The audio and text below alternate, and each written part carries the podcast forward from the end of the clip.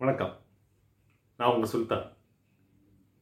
இருபத்தி ஒம்பது நாள் சவாலில் இன்னைக்கு ஏழாவது நாள். அதாவது வாசிக்கிறதுல நமக்கு கிடைக்கிற ஒரு முக்கியமான சக்தி என்னென்னா ஞாபக சக்தி. இப்போ ஒரு நாவல் வாசிக்கிறோம்னு வச்சுக்கோங்களேன். நிறைய கதாபாத்திரங்கள் இருக்கும். நிறைய சம்பவங்கள் நடக்கும். உதாரணத்துக்கு பொன்னியின் செல்வன் எடுத்துக்கிறோம். எனக்கு பின்னால் இருக்குன்னு நினைக்கிறேன். இந்த பொன்னியின் செல்வன் எடுத்துக்கிறோம்.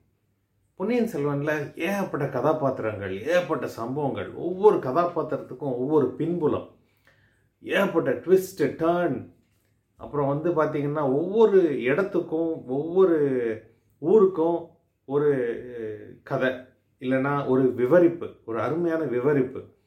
ஸோ இந்த புத்தகம் அஞ்சு தொகுப்பு வேறு. இந்த புத்தகத்தை வாசித்து முடிக்கும்போது நமக்கு அவ்வளோ விஷயம் ஞாபகம் இருக்கும். ஸோ நிறைய வாசிப்போம் ஞாபக சக்தியை வளர்த்துக்கிறோம். நன்றி.